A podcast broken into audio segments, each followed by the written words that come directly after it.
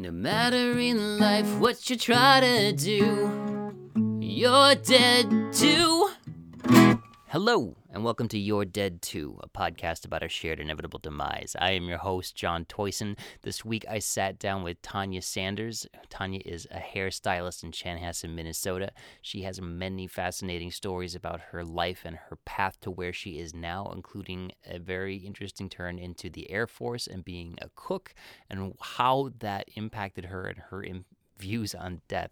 I know that sounds like it's a, a strange path to get there, but trust me, it's worth the listen. She has a really, really set of cool stories and just very interesting experiences that I really enjoy talking with her every time I sit down with her to get my haircut. So if you ever need anybody in the Minnesota area to do so, please reach out to Tanya Sanders. She's phenomenal. Obviously, I'm a bit biased there, but she had a lot of cool stories to share. So it was really nice to sit down and talk with her, not in the process of getting a haircut because uh, wanted to just be able to talk with her one on one and without a bunch of people around in public because we got into some weird stuff and it was just really fun. You can actually hear me gasp out loud at about 10 minutes into our conversation when she talks about her experiences in the Air Force and uh, there's some other cool things that come through as well. So she's really a really great guest, shared some great stories. Uh, if you have any feedback, let me know. If you're excited about anything or if you think anything is interesting or noteworthy, let me know. Send a note at uh, yourdead2 at gmail.com or look me up on Twitter or Instagram, yourdead2. Uh, as always, I appreciate anybody taking the time to listen and, uh, frankly, even give this at the time of day because it's just, it's intense stuff that people are not wanting to dig into. We all kind of hide from the unpleasantness. So this is why I think it's helpful. So as always, I appreciate you listening. Thank you so much, and let's get into it.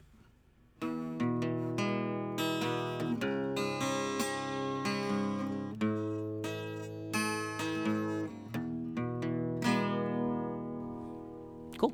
So there we go. I can't do it. Forget it. No. So say hi. Hi, What's your name? Tanya Sanders. And thank you for coming here today. Absolutely. What if I were to say who's Tanya? Like really high level overview, who are you? Okay, that's a pretty big question. Okay, so I had a client yesterday, and he was trying to tell me his type. And he's, at first, a long time ago, I'm like, this is a nice looking kid, you know, but kid is the word because he's about two years older than my son. And he started talking about what his ideal, because I'm trying to set him up, what his ideal person would be. And I was like, oh my gosh, that's me. Only from the things, the personality things that he said. And he was like, I need someone bubbly and fun. And I want someone who's busy and can slow down when they need to, but be super excited. And I'm like, hey, that's me. But then I decided that was me probably 10 years ago. Okay. but I'd have to say I'm a fairly happy person. I, well, you, as you know, I'm a hairdresser and I love, I just, I love what I do. So I think that's a big part of me. that is something that not a lot of people are fortunate to have found. Yeah. Um, so yeah, you are my stylist. I'm a fancy boy. I like to make sure that I, I, my wife introduced us, Yes. and until then, I had been getting just random like, kind of wherever I'd go, just be like, it's a one up the sides and then cut it on top, and then it would just like I was getting what I was paying for, which is just weed whacker bullshit. Yeah. Which you do good work. Thank So, you. As I came in today, I'm looking at your house. I mean, I'm looking at your hair going, okay, how'd I do? Where's it do? That a little piece there? No, okay, that looks good. I know I don't Critiquing usually my my work. I don't usually get like super cleaned up for this, other than just like be presentable. But it's like, okay, Tanya's coming over, make sure everything is okay. Make sure the hair's right. One, two, three, touch, Gotta touch. the hair. Yes. um. So you were, where were you born? I was born in Illinois. That's right. Um, my mom and dad are like nurse and a teacher. So they, my dad actually, we moved around quite a bit. So moved to Minneapolis, no, St. Paul. God, what was I, like four or five? He was a Lutheran school teacher. Really? Yes. Okay. Was that part of your household then growing up? I mean, it's a pretty inoffensive brand of Christianity that it's not very like heavily dogmatic. Was that something he brought home with him, or was that something he took to work? No, we were, we lived his, I mean, our life was definitely church on Sundays. We pray before our meals. You know, everyone we pretty much surrounded ourselves with was from church and school. Okay, that's Every very- night we went to basketball games at the Lutheran church. You know, he was a coach, so we we lived in we were gym rats. Sure, and it was like a kind of a hub for your life and Yeah. a community center, kind of Absolutely. like the old school version of like that's where you would go. You'd go to the church and okay, Correct. very cool. But not so overbearing that I ever felt well, overbearing or overwhelmed. Yeah, it wasn't like ever present enough that it was oppressive. It was just like oh, this is kind of where our lives are hubbed around, and that's Correct. So did that as you were approaching the age of like high school graduation, I asked this because I had zero idea what I intended to do. Mm-hmm. I knew generally what I didn't want to do. Did you know what you wanted to go off and do? Absolutely not. And is that how you ended up working for Uncle Sam? Nope. So my dad was a Lutheran school teacher. Both my sisters are Lutheran school teachers. So I went to college to be a Lutheran school teacher. No, I did not know that. But I don't really care for kids. So It's kind of an impediment to Hmm. I like mine. I like my friends, but I don't know how much I really. I taught Sunday school for a couple years, and I'm like, whoa, this is not my calling. no. No. So I didn't really know what to do. I I majored in drinking, and I hadn't drank all through high school, you know, maybe once, and so I just went and partied, crazy, and decided, okay, told my parents I can't do this. So that's when I went and saw Big Old Uncle Sam. Okay. So my brother's in the military. Right. So this was Force. Mm-hmm. not unprompted. This was something that you'd seen your brother do, and you thought, this is a lack of structure, and this does, or not lack of structure. This is, I don't have what I'm looking for down this angle. I can see my brother doing this. Here is something that I recognize and something I can put my finger on and say that might be a Mm-hmm. Yeah, fit. that was probably five minutes longer than what I thought. Okay. My brother said, "Why don't you join the military?" I said, "Okay." Huh? And that's about how much thought I put into it. And we, you and I have talked about this, but I'm gonna, I want to unpack all the details so I can get a clearer sense for listeners. That is, was it? So it was military, right? Yep, Air Force. Okay, so Air Force. Correct. How does that from somebody who's never been enlisted and Mm-hmm. has pretty much been terrified of getting drafted, which I know hasn't happened since Mm-hmm. the 70s? Um, what was like? Did you have boot camp? Of course. And was it as Yeah, horrible as it is? It was as horrible as what they show on TV. You can go on YouTube and watch it now, which is crazy. yeah. But yeah, I mean, you got yelled at, you got screamed at. I had one one guy yelling at me so close to me that his mustache was tickling my nose. Ugh. We, you know, the first night, all you hear is from, you know, 60, 70 women. Just, yeah, it, it was a, it was a shocker. They, And- uh, they brainwash you. Yeah, the point is to They break you break down. you and- down, and then little by little, they bring you up. And when you're done, you think your shit does not stink. You are badass. Yeah, you are a badass person in general. I would say this is stuff that has at least stuck with you on the core level. Like they Yeah. Mm-hmm. have programmed that in. That is part of your base code. And I'd say before the Air Force, I was not very self confident. Really? Mm-hmm. I was kind of worried about what someone else thought, what I wore. I was uh, called Two Outfit Tanya when I was in high school because we had just moved from Hawaii. And all we had there were shorts and tank tops. We just, you know, and we didn't have a lot of money. My parents weren't, you know, well off. And we moved back, and that had costed everything. And so when I went to college I, or high school, I, you know, I didn't have very many clothing. And yeah, that was my nickname. So that was so shitty. that was a tough one. Some teenagers can just Yeah. pick up on like the one thing you're Yeah. self-conscious and about. that was probably my biggest. that's so shitty. Yeah. Well, but I did go go to um, uh, maybe twenty year class reunion, and I said something to the girl, and she apologized and said how very sorry she was and could she buy me a drink. I said absolutely. So that was kind of an interesting, you know, yeah, two outfit Tanya. that's I've thought about that kind of behavior. Like I definitely was not as charming as I thought I was, and I no, didn't. there's no way. Oh yeah, it's probably an asshole. I was like a real like I thought of myself as like a victim, but it was probably a real snot, like Yeah, just mm, high school boy. You know. yeah, I still cringe over stuff that I like. Oh boy, if I ever see that person, I really ought to apologize for Mm-hmm. like just being. But then you think back and like how much of a neuro like, just haywire hormones. You know, your brain is just pumping on all cylinders. since I have a 15 year old boy right now, I I have to remember that all the time, every day.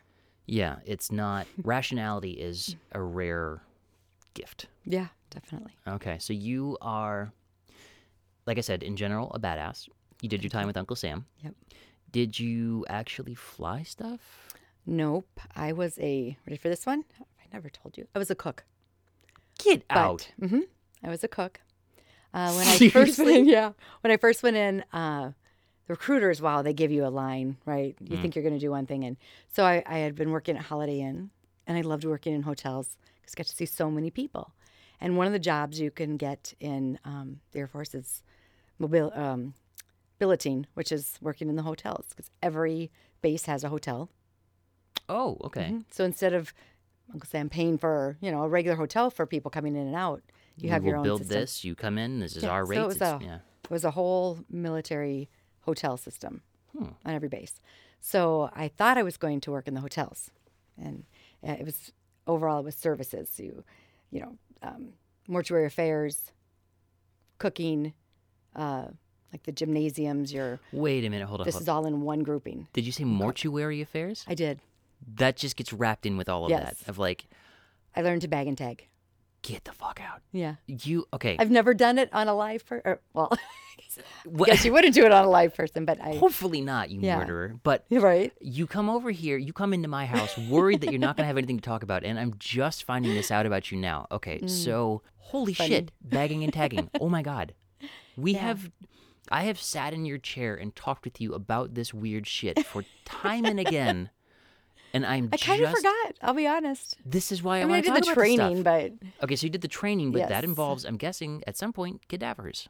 no, Really? no, nope. Mannequins? Mannequins Ah. or each other. A lot of times it was each other.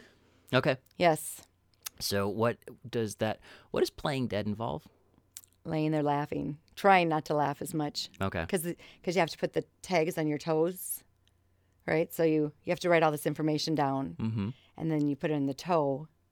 And so, of course, as you're the dead person getting something on your toe, yeah, it's a little ticklish. So, Okay. um, I learned that when you, if you're out in the field and someone dies, and you take their dog tags, there's two dog tags always, and you take one in right here in the teeth, Oh, seriously? and then you take your boot and you jam it in, so that it's a um, an ID. Oh, fuck that. And since teeth are the last, you know, to yeah. go, Well, they're bone. Yeah. Jamming. Oh God. Oh. I mean, I never obviously had to do that. this is why I would not do well in the military. I'm just already like, oh, this is terrible. But uh, first of all, I also for some people that wouldn't work because I until I had this fixed, I had like full on David Letterman gap. So it'd just be like, I'll just slide that. In. They'd have to move it over to the left side or the right side. Good. And then the other one goes around the toe. Um, yes, if I remember right. And then you have to um, you do the finger. No, this is if they're in a facility. Yeah, you have to do the. We had to learn how to do the fingerprinting, and I'm trying to think of that. Now that's been like training from like twenty some years ago. Yeah, but- science has marched on since then. Yeah, yeah. You have these little tags. You put them the on the toe. You have to write all this information down, and then you do their fingerprints. I had just missed. Um, I was in Germany, and I think it was two years earlier.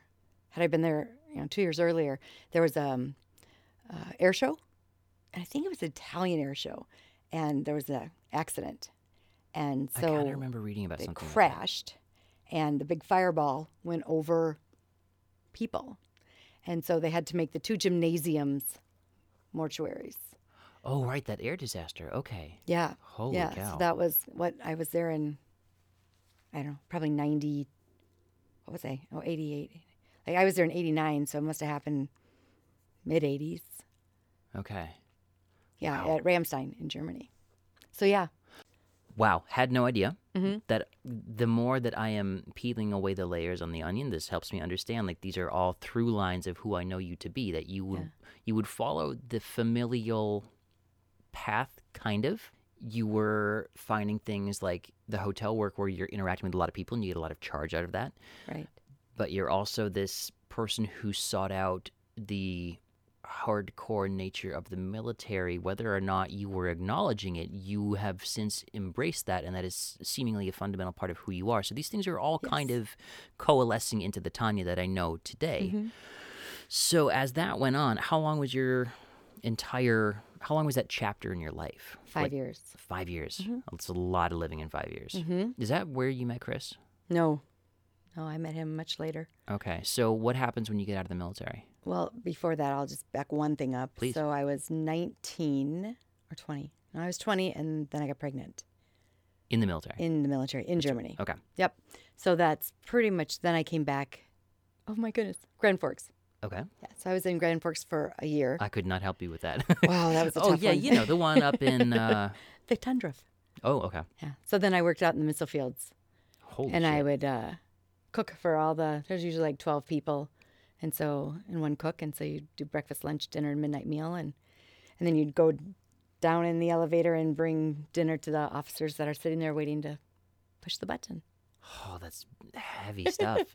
Did they? I didn't realize that. It, I mean, you, you don't think about it at the time, but yeah. Well, it's compartmentalization. They're Yeah. very. I think I mentioned to you recently that I was reading a book all about like the actual authenticated, you know, declassified information about Area 51. Not the conspiratorial aspect, but like what actually was going on there. Mm-hmm. And it was so compartmentalized, like keeping everybody separate that nobody really knew what the other person was working on. But the in- intent was like, well, then there's no risk of security. So you weren't thinking about the existential crisis of like, oh, these people could end all life on Earth. But here's a sandwich. right? So, what was the military cooking like? What were you like? Oh gosh. Is it just slinging hash? I mean, So for like breakfast, you'd make a hole on everything, just like you would your family. Big bacon, eggs. Everybody orders. did you like doing it? Um, no, Okay. no, I didn't like it at all actually. But when I was in in Europe, I was in a mobility unit, so I got to travel all over Europe, living in tent city. So going out for thirty days, uh, Denmark, uh, Fran- we were in France. We were. I mean, we got to go. I went to Italy for a month. So then you'd work out in the field, and I didn't mind cooking out in the field. It was just such a camaraderie. It was really fun. Yeah. But I didn't care for it when I had to actually come back because you'd have to go back and forth um, on the base and cook in a, in a dining hall. That was tough. it's not as glamorous, not as Yeah. uh, not glamorous, but it's yeah, certainly it's kind of bottom of the. Um, for a little while, I did sandwiches, and you'd make all the meals for the um, flights. So then you work in a flight kitchen, or then you could work on a. There was so you know I was a baker for a year. Well, that was this fun. is yeah. This is I got to do that for a year. So a lot of different jobs within our career field. But yeah, you were not. Um, you were closer to the bottom of the totem pole when you're a cook and in, in services. But hey, they loved us because you know we fed them. Yeah, it's one of the few indulgences you can have is Yes. another plate, please. Okay, so that you were pregnant. Yep. So I, I was over in Europe for another year there. Um, then I went to Grand Forks for a year, and then I got out. And I came home with my mom and dad, and they lived in Waconia. And I said I'll stay there for a year, and that was 25 years ago. Okay. And point of reference for anybody not in the Twin Cities metro area, that is one of the outer rings of the suburbs. It's um, Mm-hmm. beautiful area. Yeah, it's rural. It's beautiful. Um, and at what point did you meet your husband? Uh, okay, so then I went to beauty school and became a hairdresser. So I went to beauty school, and I was uh, went to Rocco Altobelli. That was my first job, and I got to assist all. He's got like seven salons, and so I was assisting at one, and I was assisting this woman Angie, and in walks this tall, dark, and handsome guy, and I'm like, ooh, he's nice looking, and he went to see her, and they were friends. That was the first time I met him, and Now, I've only seen him with a shaved head, though. Yeah, he was just, but he was just coming in to see Angie. Ah. Wasn't getting to say hi, just coming to say hi to his friend. Oh, okay. Yeah, he has a lot of more female friends, so that was one of his best friends, and so she set us up. We went on one date and didn't date again for about three years. Okay. And I've I've picked your brain about that entire Yeah, that story, that epoch. But so since then, you've basically been Tanya here Mm-hmm. in the western suburbs, taking care of people, making them feel good about themselves, Mm-hmm. being an unofficial counselor to people, talking them through a bunch of whole ton of weird shit in the probably. If I could say a percentage of what that part of the job is, it's like 50 50. Yeah. I mean, that's an important part of a job to, you know, really connect with your clients. So it's I fun. can think And of I can think of so many times. You've only known me in my iteration of like banking and wearing a suit and like Mm-hmm. the phase of my life where I got introduced to you, I did not feel in sync with who I was. It was a real value mismatch. And you've seen me now leaving that, and it's probably a little weird to see this is what John is like if he's not wearing a suit and not worried about mortgages and but you were very very patient with me and very helpful and comforting and um, you gave a kind ear when I was really having some hard times with that. So thank you. You're welcome. And I have to say that I like this John as well, a little more. It's just more you I appreciate that. for like what I know. too. I mean, good grief, I see you every six weeks, four weeks, whatever. But It's more than I see a lot of family members. but I like that. I like the you. So we've gotten to talking about a lot of weird stuff to the point where I always look around at the other because I usually go like during the day to get my hair cut, so it's me and a bunch of blue hairs in there. Like I'm well aware I'm talking too loudly about murder and inappropriate stuff. So when the idea of this podcast first came up, you were one of the first people to be like, "Oh, you should absolutely do that." Yes. does that come from any particular interest you have in the morbid or like I think one day you told me to listen to some podcast. Yep. And I, I, I think, I can't remember if I tried right away or I, I remember I was mowing the lawn listening to it and just, I didn't want to stop. So I'd have to say, yeah, it's always, I always like to hear things. But I, I, um, I'm often afraid that something like that's going to happen to me. and that's a really common element to that is that it's this revulsion factor of you, you, you kind of want to watch but you, you close your Yeah. eyes but you want to open your eyes and just kind of peek through and And I almost think the more I listen to things and the more I get into it, the less worried I am that something like that's going to happen to me, which seems a little opposite. But I, I was at the salon and I closed up the other night, and I didn't know they were working at um, putting something in the store next door, and these big boom, boom, boom, and I straight. I mean, I mean, I went so quickly too. Somebody's gonna burn. Someone's coming to murder me. I'm to get stabbed. I'm to get killed right now. And I'm like, okay, slow down, slow your roll. It's okay. But I'm often like that. I don't know. I guess the two definitely well go hand in hand. one you're a woman in western culture so sadly yeah probably more likely than Yeah, like if it was me by myself Right. that concern is more so like oh god what was that with Mm-hmm. women it would be more the rational concern of who's coming to get me like Right. that's a really fucked up sad part of our culture Mm-hmm. you also have your military background where i would think and also you exercise and try to stay fit Mm-hmm. and like you're like i said hardcore woman you i would think would be pretty good in a fight I would hope so. I would think, yeah, I would think so. But like, it's, I think speaking the fear out loud helps to tame the beast. Does that make sense? Good. That like Yeah. by digging into it, you're able to unpack like what is the validity of this? Like, you also have a thing for horror movies too. Your favorite movie or favorite horror movie I know is The Shining. That's an awesome one. Yeah. Absolutely. I love watching that one. There's a lot of good ones out there. My husband says I bamboozled him into marrying him because I used to watch them with him religiously.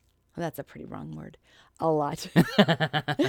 but um, I loved them. And I got pregnant, my second son, and I didn't want to go to him anymore because I didn't want the anxiety that I was going to have at a movie theater. Yeah, it's Feel my baby have that feeling. the adrenaline rushing in that can change Mm-hmm. All what's happening in a pregnancy. And so afterwards, I wasn't as into them as I used to be. So my husband always says, "Yeah, I bamboozled him into marriage. I thought this was one thought thing. you were, you know, I thought you were this hardcore." So I definitely like them.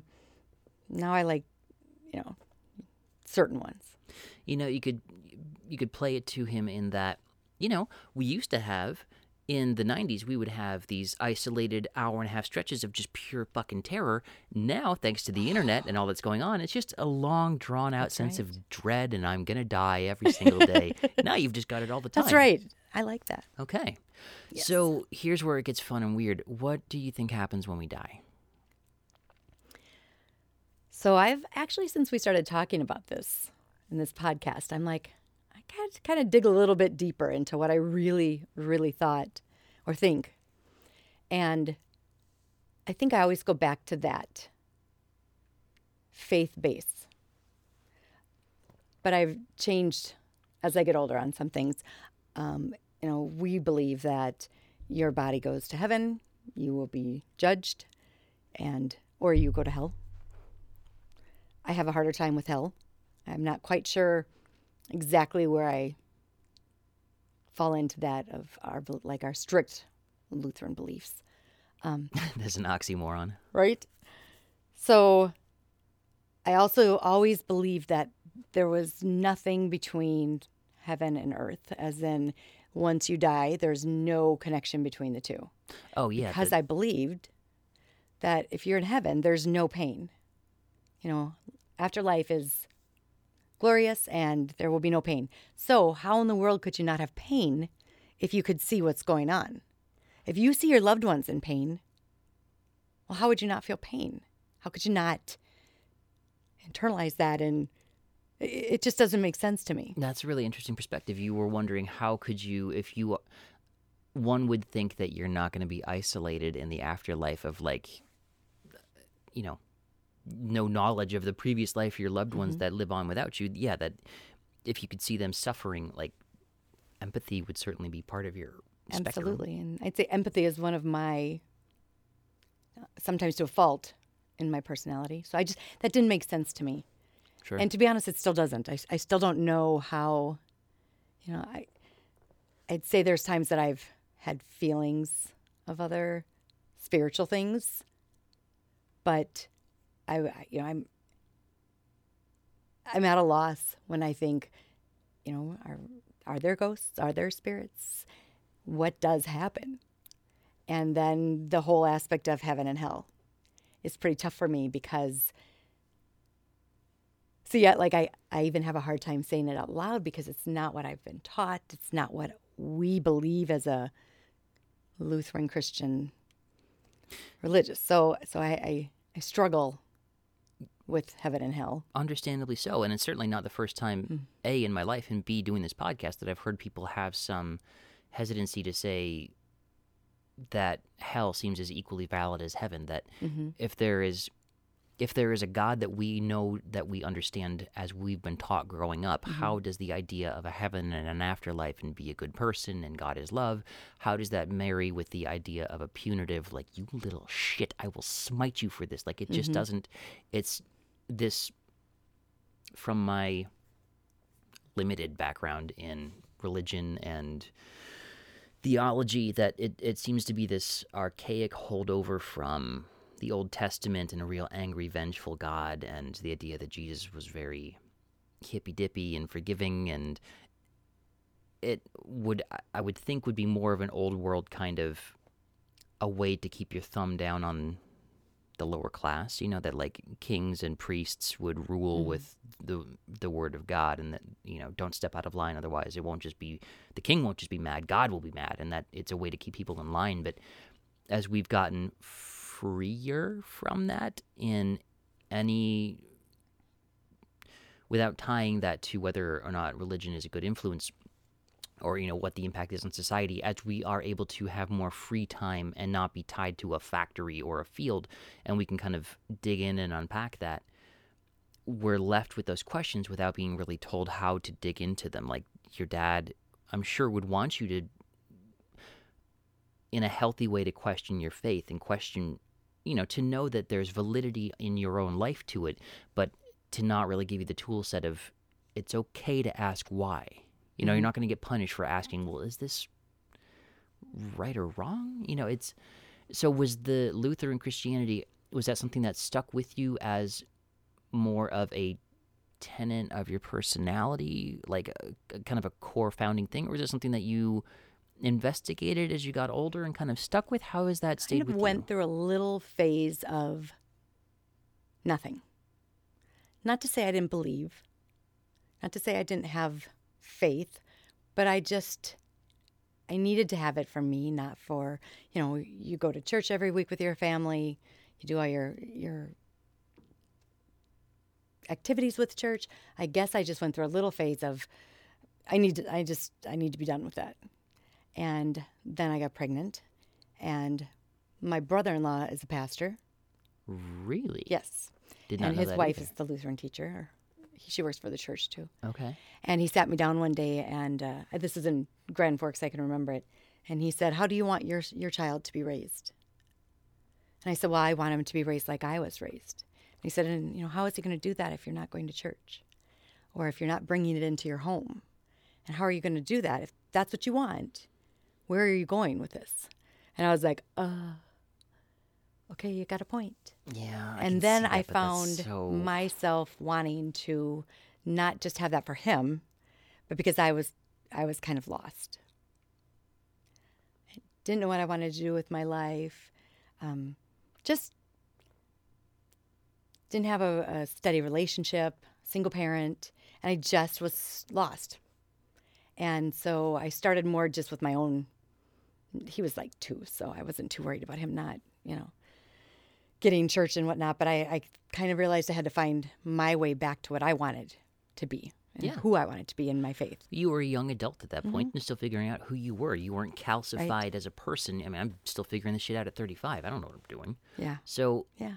is that something that's kind of, um, oh, what's the word? Sounds super corny to say like sprung anew, but like, is that as you've Say been rerouted. you rerouted? Okay, Mm-hmm. so this is something that's like an active part of your life now. Yes. Okay. Yes. I still got in trouble for not going to church a couple weeks ago from my mother. And I said, Mom, you can't do that to me anymore. I said, you, she, yeah, she was, I mean, she's just as wonderful as can be. She's Yeah. soft hearted. And, and I had gone to church and she said, she and my dad were both like, Oh, it was so nice that you were here. And I was like, Oh, I just feel like I don't want to come next week because I went back to that childhood, you know.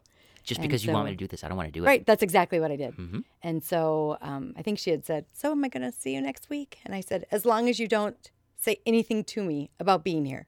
Don't make it an issue. So she told my dad right away, Don't say anything, don't say anything. Yeah, my mom would always say, "Come out and visit more often." Like I would if you wouldn't say that. Right. My Always go back to that parenting thing. Yeah, my dad uh, one time had mentioned to my mom that he worried about my mortal soul because I, Mm. you know, I don't I'm not a member of a church now in my life and it's on one level very endearing like that's really sweet Right. dad, but at the same time, well yeah, it's my soul though. Like And just because you don't go to church does not have to mean that that you don't have faith. So that's a hard one for my family to maybe grasp at times because well having a brother-in-law that's a pastor that and and I do think it's important because it is a sense of community and I tell you uh, this is straight up when I do go to church my week I'm definitely more in touch with myself I definitely have more um, I want to do more for community. I want to do more for people.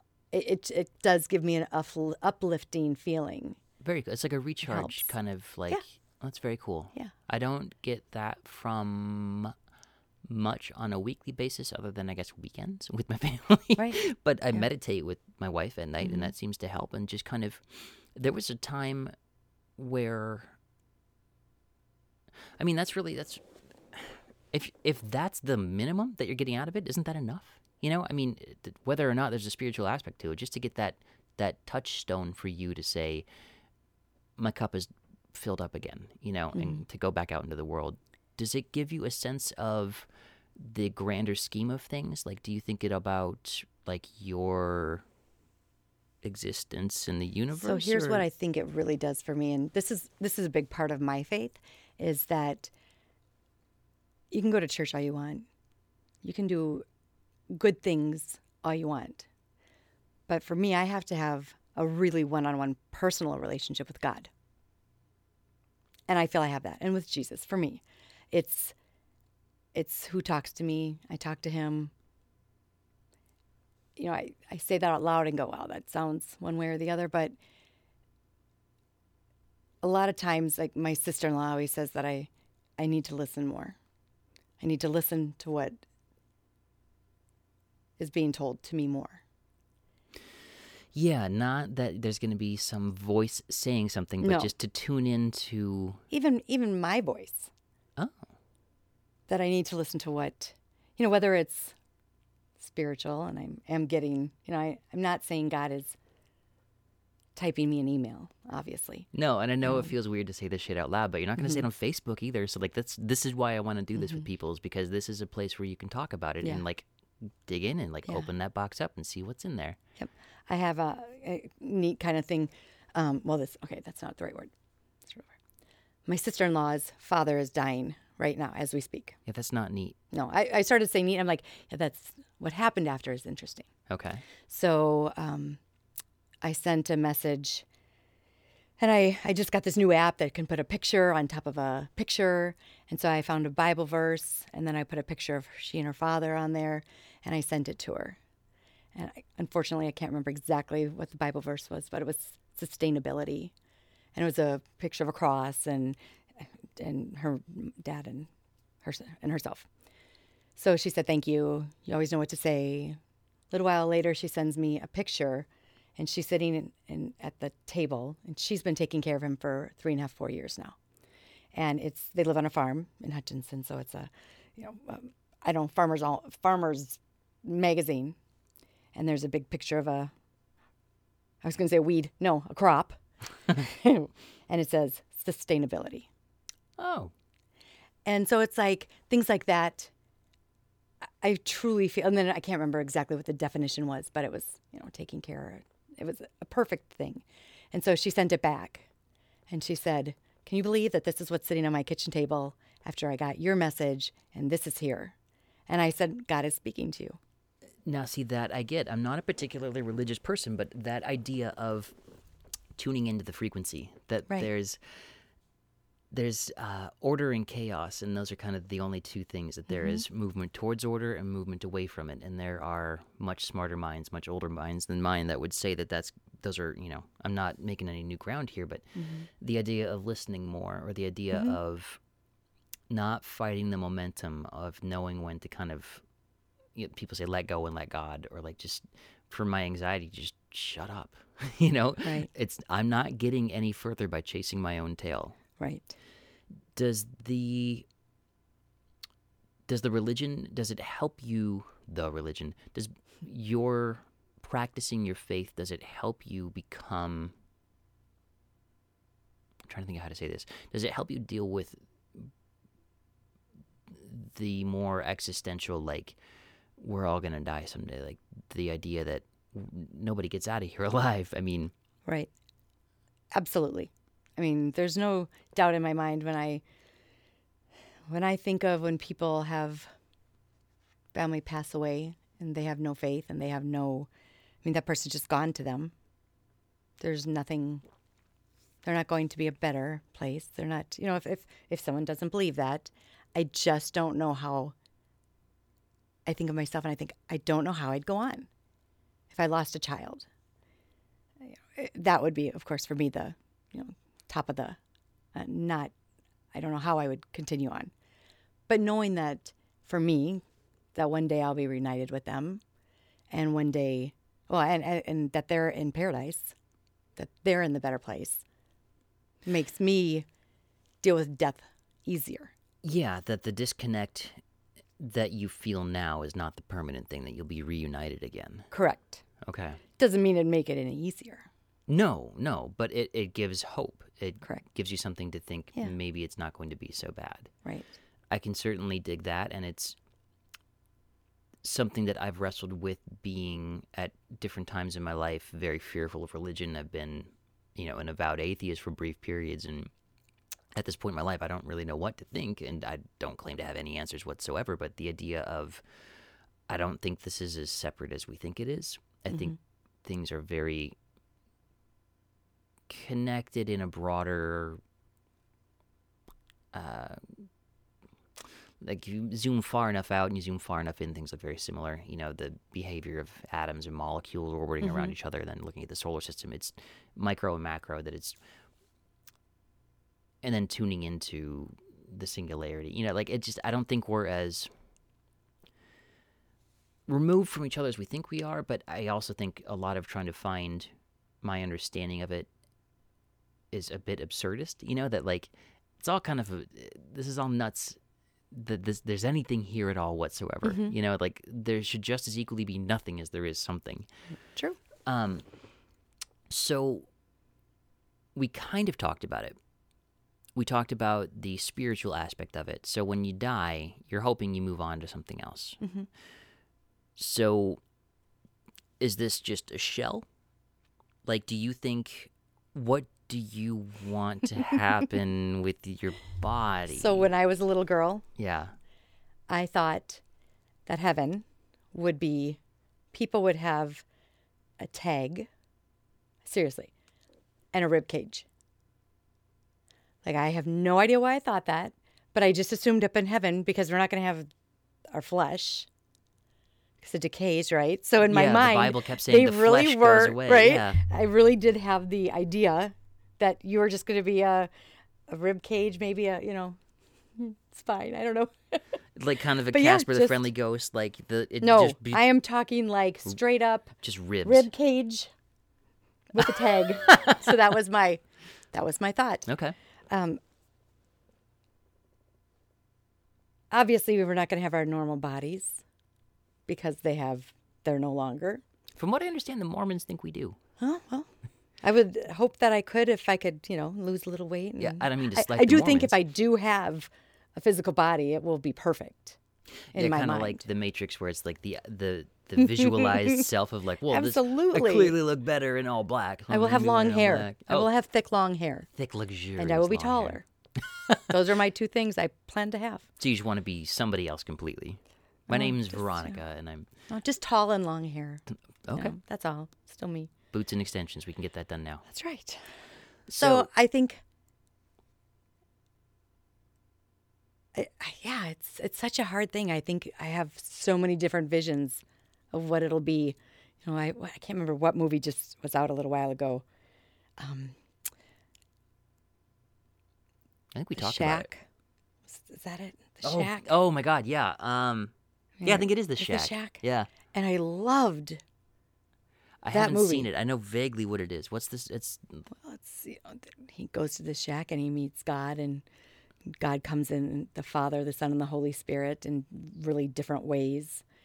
And uh, you see the kids in heaven, but it's more like on earth. It's just, it was, it was a beautiful vision of what I, you know, what I think or I hope it to be. okay. Something like that. But I don't know if it's going to be more in my mind or in your spirit, kind of. I mean, I, I really don't believe we'll just you know have our human bodies and look like we usually look. You know, the, I know in the Bible it talks about not knowing your family, that you and I would be family, that everyone is brothers and sisters. Oh yeah, that we are all Mm-hmm. family. Yeah. But I just can't. I can't take that one home.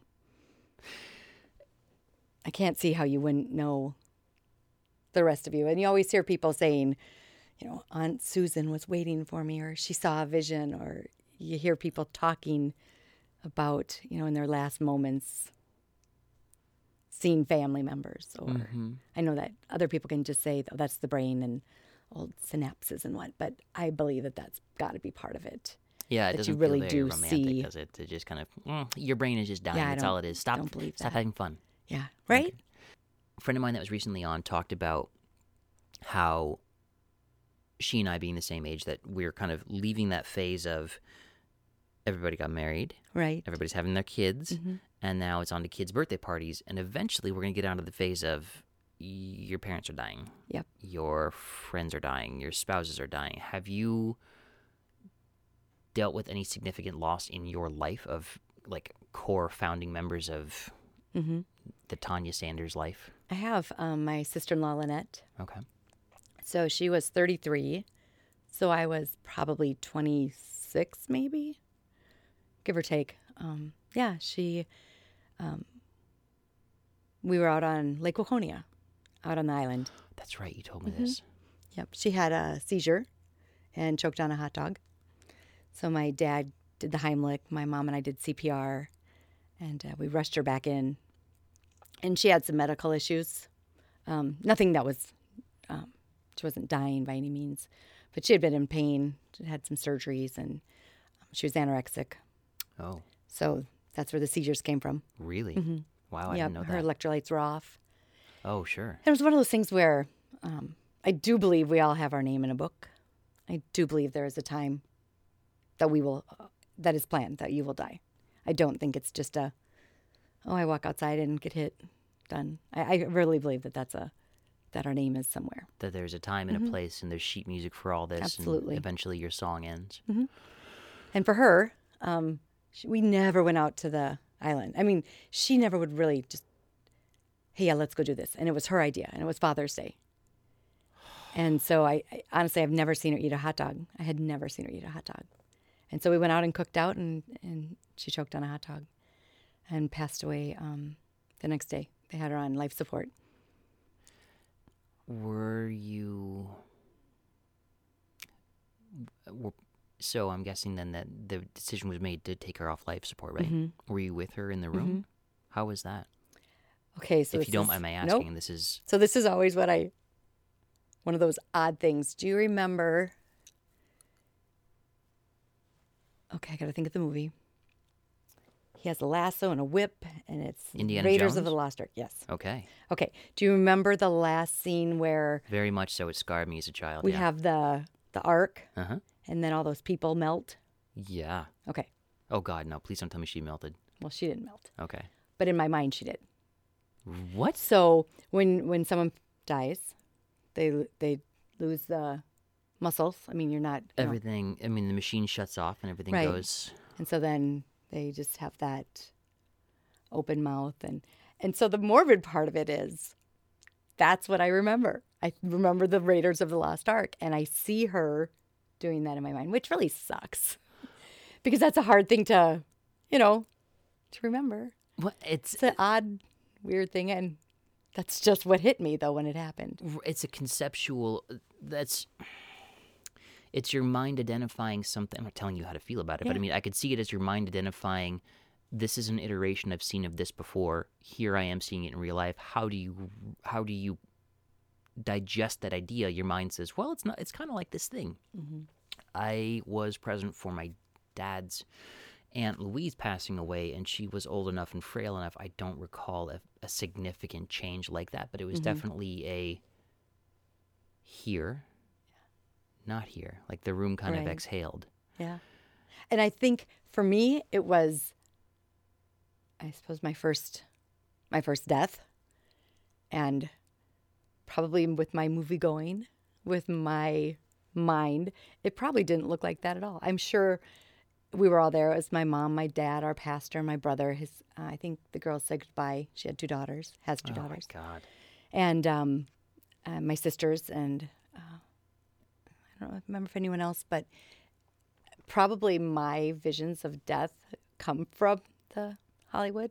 So that's you know probably no one else would say anything like that, but for me, that's where I went.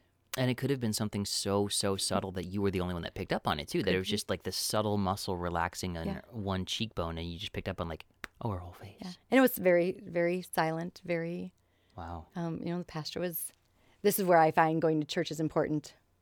As an adult, I can look back and wrap this around. And he was reading the 23rd Psalm, and he read a few other things, and I knew what he was talking about. Actually, 23rd Psalm isn't just about death, but it was a comfort. And I knew she's gone and she's she's with God. So that part of it, of course, was a much easier way to you know handle it the hard parts always comes after and the reality of the person's gone Yeah. but i did uh, get to do her hair after really? Mm-hmm. so should i tell should i tell you about it Uh, please, yeah. If as long as you're so comfortable she's sharing it. in the casket and it was right I, at first i was very nervous because i thought i was going to have to go downstairs and she'd you know be naked and i'd have to get her ready but um, i didn't she was all in her dress and her hair had been washed and the funeral home had been they had done her respectful enough to recognize, Yes. like, look, don't. Here's not just your nude relative. Exactly. Let's make her up as Right. much of it. Okay. So um, my brother-in-law, who's the pastor, who's you know been over many funerals and whatnot, was with us, and it was my three, my two sisters and I, and so I took her hair and I sprayed it into a mohawk, and I said, "Well, Lynette, since you didn't let me do this when you were alive, I get to do it now," and um, sprayed it, and you know we had to make light of the situation because it was so serious and so sad It's crazy. that we uh, laughed and giggled. And I think I think when somebody dies, you have so many different emotions, and you go through all of them. Yeah, you can't help but kind of reject or fight Mm-hmm. in some way the idea that like this is this is nuts. I shouldn't be here. You Right. shouldn't be like this. This is not supposed to be. I actually applied. Um, I don't know, maybe it was like five years ago, at a funeral home because I wanted to do. I wanted to do hair. Yeah, it's just a side thing. I think I I think I would do a good job. I'm a good hairdresser. Yes, you are. And I've seen, I've been to some funerals where I'm like, oh, her hair is terrible. Oh, So I, I thought that would be something I could do. Give some more respect to the dead and say Uh-huh. Yeah. somebody needs to take care of you and make sure that you look proper for your. Right. Okay. So, but I didn't get the job. They had someone already. And I kind of, it went by the wayside.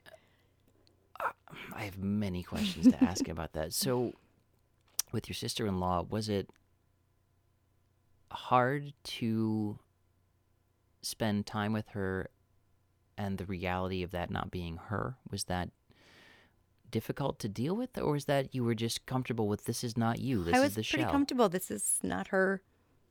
She's gone. I was, um, I actually think I felt that way in the ambulance oh, really? Before, Before she she was died. even. Wow. because I, unless it was just shock. Um, the am- the ambulance met us. Somebody had, we didn't have cell phones at the time, of course, so we got on the boat, rushed in. Um, I believe there were angels there.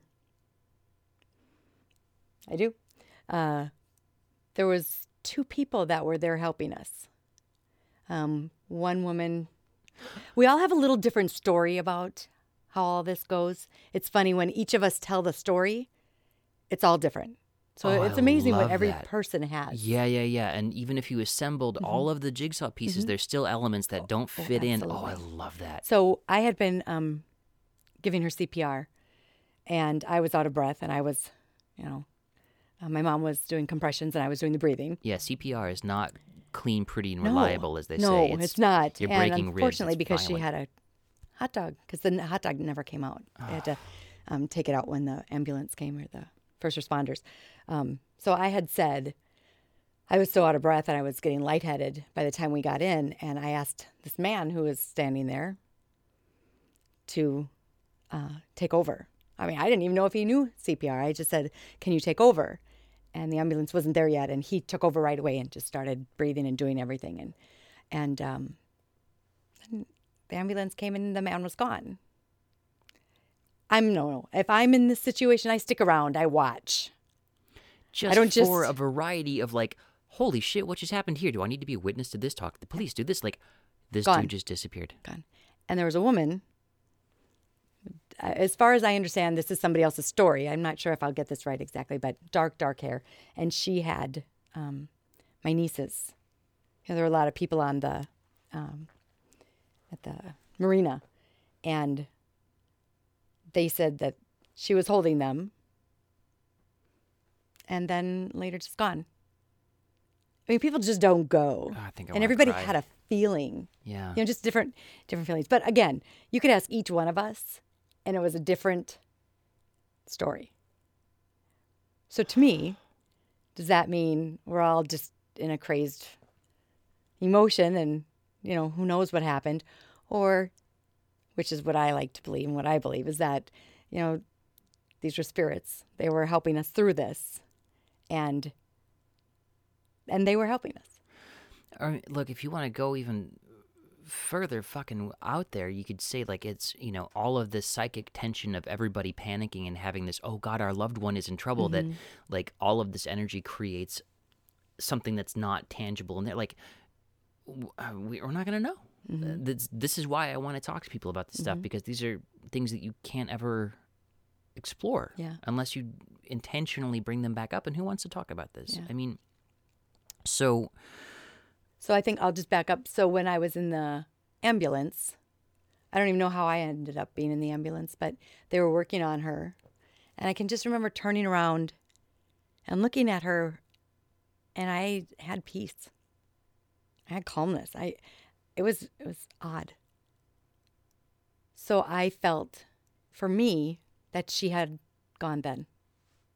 That no matter what science could have done, she wasn't going to come back. We are prolonging the inevitable. And I even felt like her spirit was gone. oh, really? So- Whether, you know, machines kept her alive obviously for, till the next day, but I, Yeah. I never felt like like she was there anymore. Wow. So then when, you know, seeing her and and doing her hair, well that wasn't her. Wow. And then on the other hand it was absolutely horrible because the reality of what it really was. yeah. But at the time, I mean, you know, we just had to you just you just get through it.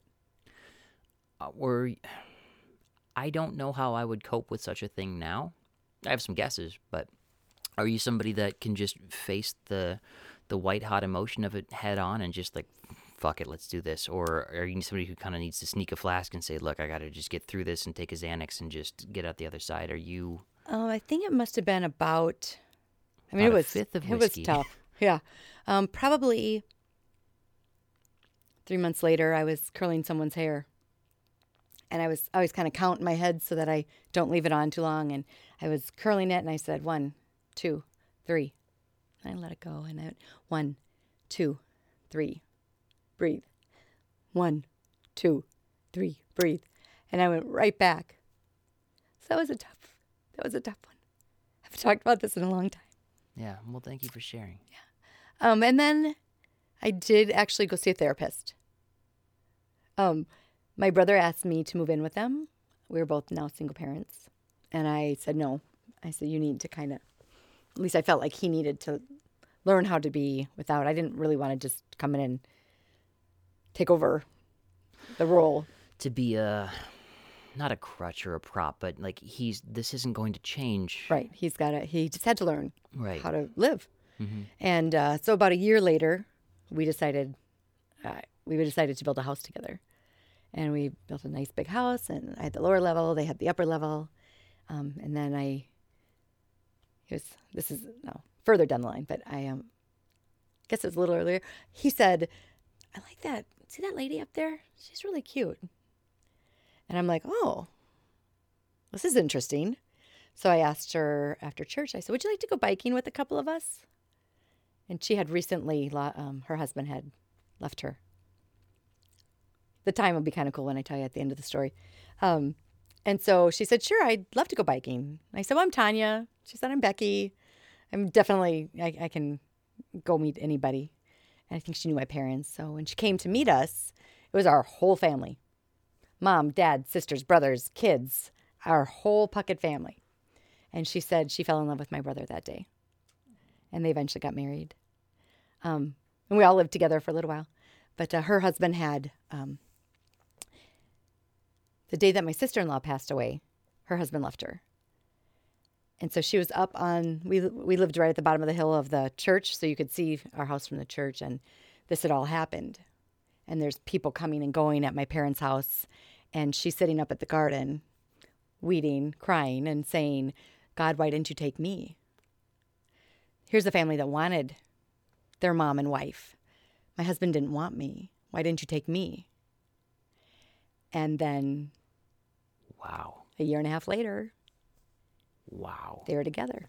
So it's, you know, it was a, I mean, still many tough times, but um, yeah, it was just, and that's where I go when people don't, I don't know, when somebody is an atheist or somebody doesn't believe things happen, that there's spiritual and, and faith. And I, I look and I, I look at some of those situations and go, are you kidding me? This, I, I just, and I, for me, I just don't believe in coincidence. I mean, I feel God.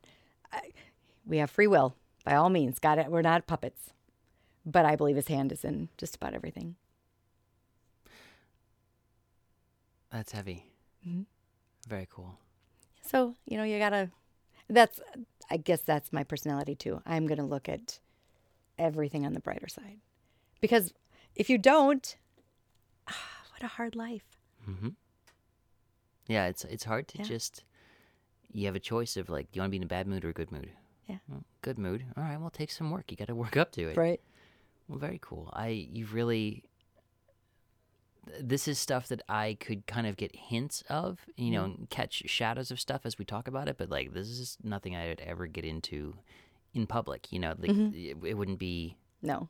be too much noise going on, and And I have to look at your hair and concentrate.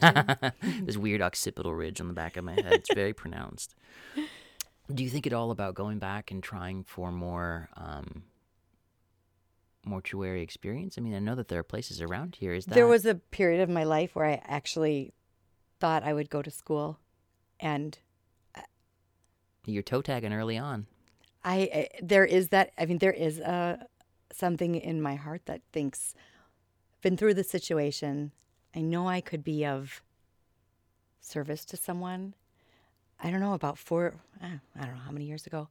I really was interested in it, and then something just clicked, and I'm like, nope. Hmm. I really think about things for a long time. Can you tell? Yeah. I really internalize. Well, I mean, it's it's noble work that's certainly demanding and draining, but so is being a cop, mm-hmm. so is being a stylist, so is being Yeah. a, like the the people who take care of my daughter at daycare. Like I do not know how they do it all I day no with clue. ten kids running around screaming, all trying to tear their own diapers off. Like Yeah. it just, oh my god! Well, I think when I was watching The Haunting of Hill House, I was going to bring it up. I was going to bring it up. wow, so much of that just incredible. But you know, she had her own mortuary down there, and I was like, I loved watching those scenes because it really was of interest to me. hmm It just was so. God, I sobbed, sobbed like Oh. a child who lost their first pet. You know, I Mm-hmm. just was broken by that show. Oh, it was.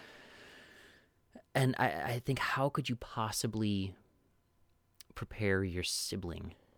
But it's Yeah. it's a I- j- I don't it's a job. It's you. I mean, And I think because you have, in a situation like that, I mean, mine was much easier. It was her hair. But you want to take care of them and you want to have the respect for them.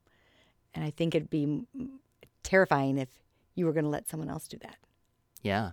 Yeah, relinquishing that control to Mm-hmm. somebody else. It's we just don't that's the point of all this is it's it's universal, but we don't talk about it. We're not getting sold a Mm-hmm. bunch of ads every day about like and at your funeral plan to do this, sponsored by Justin's, you know. Right. Like you're not to we don't talk about it until it's right in your face and you're having to like, now, well, my I think parents have everything taken care of. really. Yeah.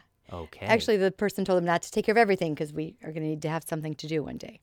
And they said, You don't want your family to not have anything to do because then it's just too hard. Mhm. And so they kept going back. I'm not sure exactly what they decided, but um, as part of my will, here's a Rubik's cube there you you, must go. solve to ABC. Figure out what you got to do. Um, they were going to be cremated. Okay. And then some of us were like, well, my grandma was cremated. And I remember not liking that because I liked seeing a body. So then they talked about, well, you can rent a casket. Uh huh. And then um, they embalm you, they prepare you, and then they cremate you so that your family can see you. Your family can have that that last time with you. I'm a dipshit. That happened to my grandmother. Did it? Yep. Yeah, she did exactly that. So I think they've talked about doing that. Okay. and I'm going to be cremated because I'm just going to the military cemetery. So I'm like, it's free. Just put me there. Okay. At least that's what I said. I've recently been dealing with my um, mother in law. My husband has power of attorney. And so we've been dealing with all of the end of life forms and what she wants and what, you know, the uh, do not resuscitate and all these things. And it's a hard, I mean, it's just a hard thing to get into with someone who's closer to that. Mm-hmm. I mean, I can say what I want, but I'm not there. Yeah. So it's very interesting how. When I first pitched the concept of all this, uh, my in-laws said, "You know, this is it's fun for you. We're chronologically, this is not as a fantasy. A little closer. Mm-hmm. Uh, there's kind of a famous example in my own uh, family of a really elderly relative who, at like 90, went into cardiac arrest in uh, nursing home, and they did CPR and did the full aggressive, like put him on a ventilator, and like, you guys, why? What quality of life does she have now? Like, we can sustain her for another day. Like, she's 90. Why? It's okay to let go. And at some point, don't you want your body to? Well, that's where we go to now. Yeah. I want a new body. I mean, I want a new self. I'm. I'm. I can't imagine at that time you wouldn't be ready. But my mother in law is not at all. Really? She is not ready. Really? Mm-hmm. And she's in a wheelchair and she's in a home and and she's watches t- television.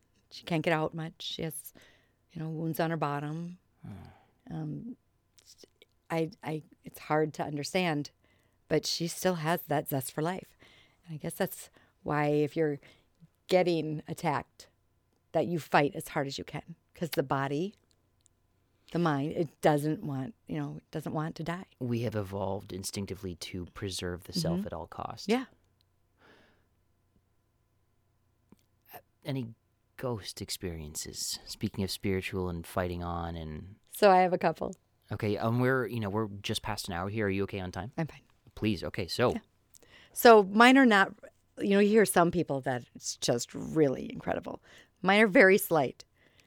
we're talking about something from the other side of existence. There's no such thing as the mundane. like what what has So I was, I was, um, Also, we don't live that far apart, so this fucking terrifies me that like you keep it in your house and I'm like yeah, not too far down the road. yeah.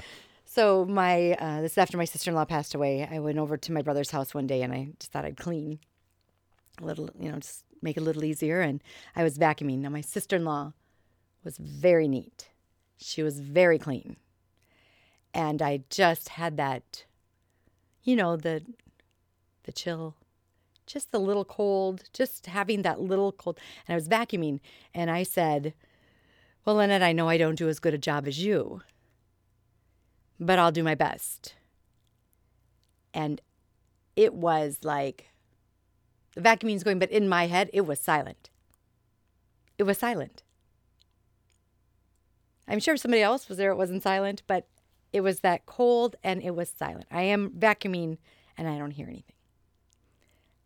So that was my that was my odd experience. I had a dream also one night that and, and you know, dreams I know that they're not a part of anything than just your brain and your brain waves and whatnot. But Uh, I mean, I kind of to- felt this was something more. Yeah, there are a number. I've talked about this with other guests too. That it could just be your brain digesting what you've been through or what Mm-hmm. you're experiencing. It could also be tapping into a meaning that you don't have. So we we don't know, and I'm not going to say hard and fast. Oh, it's just this. No. So Right. cool dream. Let's So hear. I'm dreaming that it wasn't a great dream, but No. I'm dreaming that we're on a some sort of Ferris wheel or some sort of fast movie. It wasn't Ferris wheel, but Merry-go-round kind of a. Um, yeah, something like that. And I had Ashley, which is one of my nieces, and um, my brother and I did move in together, and so I did take care of the girls for a while and went through a lot with them. And so, anyways, my niece Ashley was in my hands as we're going, and I am trying to pull her in, and she's falling out, and she's falling out, and my sister in law is there, and she's telling me, "Hang on, hang on to her." And I'm, you know, I just I'm trying my best. And the next day I wake up and I'm like, Ashley, I had the most amazing dream. Because I hadn't had a dream about her. And this was a couple years later. And I said, I had a dream of your mom last night. She goes, Really? It's my mom's birthday today. I had no idea. Wow. So I always felt like there was something there. And if you wrote that into a TV script, you'd say that's a little on the nose. Maybe just take out one element of it. Like, holy shit! Like a dream about I'm Hang just on to trying my to hold on. Please take care. Hold mm-hmm. on. Oh my god. Take care of my children. Was be that there. the story that you were saying? I'll find out if I can relay this. If that was No, that was something else. but okay. yeah. But those are amazing. Yeah. That's why I ask. Yeah. That's heavy. And so I have ADD. You've done my a sister remarkable has job. ADD, and we um, we're taking this quiz. My sister's a teacher, so she's always reading, always doing more, and we're taking this quiz. And she asks one of the questions is, "Do you see shadows?" And she puts no, and I said yes. She looks at me and goes, "What?" I said, "Well, don't you see shadows?" I used she to. goes, "No," and I said, "You mean you don't see like dark things go by?" And she said, "No."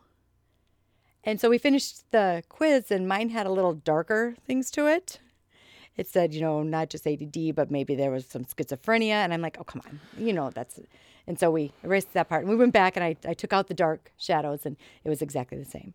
Okay. And I'm like, okay, so afterwards we had this conversation, and I'm like, you really don't see things. And I do. And whether it's just my mind playing tricks, if if it's sometimes when I'm in the salon alone at night, I, I late night I'm I close up sometimes and a lot of times it's then, but it's not like a scary shadow. No, Like, it's, just- not- it's a flicker out no, of the corner of your eye. I, I, can I share what I think? There's one of three things going on there, and it could be all three at the same time. Could be none of them. But one is, Oh, let's just be blatant and say you're seeing something paranormal. Like you're you're tuning into something that's not physically there, but you're catching mm-hmm. something out of the corner of your eye. That you know, if you want a real shit your pants afternoon, go look up shadow people on the internet and see all the terrifying stuff about mm-hmm. the man with the hat. Like it, when I was younger, I definitely would see the occasional stuff, but then I grew up in a house that was 100 years old and like somebody definitely died in. Haven't seen it in a long time. I've also been medicated for a long time. The second is schizophrenia is laden with unfortunate negative connotations in that it's like oh no i don't have that. Like no it's anything that i recently had a guest on who is a neuropsychologist and her reaffirming notion was that look normal is pretty fucking broad. Like you think you're weird. Yeah you're probably weird but you're also mm-hmm. normal because normal is pretty broad uh, and i guess when i said three things i meant two things in that i see stuff visual hallucinations are not that abnormal, but it gets such a stigma in society that we don't accept it. And particularly when I'm under extreme stress or really fatigued, I noticed it when I was leading up to some career stuff I was dealing with. I would get uh, flashes of lights like migraines around my vision. Uh, pretty soon after my daughter was born, you know, just in those first couple months of like chaos and panic, there was a lot of uh, visual distortion of just I'm not seeing things, but uh, you know, visual hallucinations or visual mm-hmm. interference that some people just chalk up to migraines. It's just we don't. Any sort of hallucination outside of hallucinogens is just demonized as like, holy shit, get this crazy person on pills right away. When really it's very normal, but we mm-hmm. just we push it out of the norm so much. But I don't know, man. There's just so much like oh, and that was the third thing. Okay, is that based on where we are on this planet, which is a much more fascinating rock than we give credit for. Like if there's an app that I have for my phone that lets you see all of the radiomagnetic fields around you, like if you just move it in oh, real my. time, so you can see like that person's router is over there, that person's router is over there, and mm-hmm. that phone box is hundred yards away, and it's making this big magnetic cloud. It's fully possible that you're getting some kind of interference from like uncovered wiring in the building too. Like there are a number of things. If you want it to be super spooky, go nuts, have fun, be spooked out. Not for me, thanks. No, I will try Mm-hmm. to get more sleep, take some medication, and just Right. process it. But I get what you mean though about like, yeah, I've seen dark shapes. I haven't in a long time, thankfully. Mm-hmm. None in this house. If my wife ever listens to this, Evie, we're fine. Nothing in the house. Right. But it's you know that's an element that's out there. Mm-hmm. It was. It happened just the other night when I was at, and I'm sure that this was because my. I was heightened. My senses were heightened uh, when these big knocks came on the.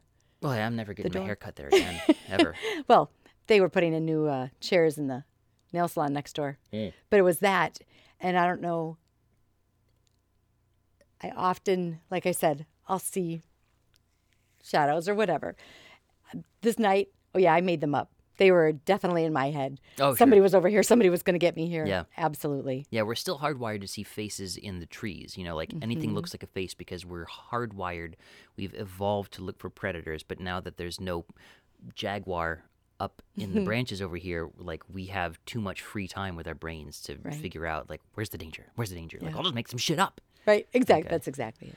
Um, before we wrap up, you have been so awesome. Thank you for sharing all that you shared. Anything you want to share or encourage people to do, or you want some new clients? If anybody's in the Twin Cities metro area, Tanya Sanders, Googleable. Um, yeah, it was like I said when I when you first asked me to do this, I was thought, sure, no big deal. Of course, I can, I can talk. I talk all day. Mhm.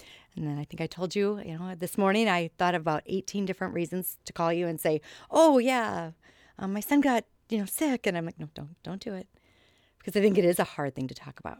It is. Um, I got here and I was instantly hot. I said, "Oh, can I have some water?" Yeah, water?" you I did, started you sweating, did. and I think it was just nerves. But I love the fact that you're talking about it because I think if we were all more a little more open, hearing different versions, hearing different things that happen to people, it it, it sheds a bigger light on it. Because you know what?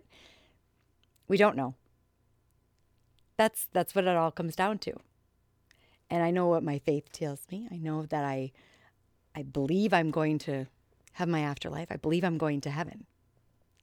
But it's great to hear what other people think. It's great to hear the different stories that people have.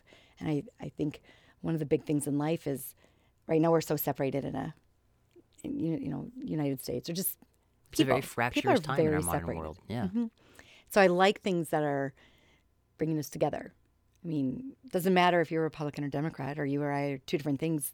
The conversation we're having now, you know, brings us together. Yeah, that didn't even come up at all. We're pretty diametrically opposed in some of that. you know, it's what everybody has to deal with it. hmm Yeah, that's Ever, like you said in the beginning, everybody's going to do this. Your Everybody's going to die, yeah. except my parents. Never. I've decided that they are going to be, and I've told them this, they're going to be Thelma and Louise. One day they're going to get in their car, they're going to go off side of, of the road, and they're just, they're, I see their Cadillac is just going to go, they don't have one, but if they do, their convertible is going to go right up to heaven. Oh yeah, the grease. They are the two people. The Grease, yeah, exactly. the grease model of just yes, I've told them that. And together, and I said in about 15 years, so they'll be like 90 something. okay. Yeah, they just they move on and no, that's that's the parents are the deity. That's that's the foundational. I've got friends and family who I'd like to have on to talk about stuff like this, and it's just I know that because of what's gone on with their mm, parents, it's yes. it's I have to incredibly uh, nuance just how I'm going to pitch the subject matter because it's Right. it's so so heavy. Yeah. But I can't thank you enough, Tanya. You've Thank been you. phenomenal. Thank you for sharing all this stuff, and you if ever want to come back on, tell me all your ghost stories. when you're a big star and it's going it's going uh, global, then yeah, absolutely. All Thank right. you. Thank you, Tanya.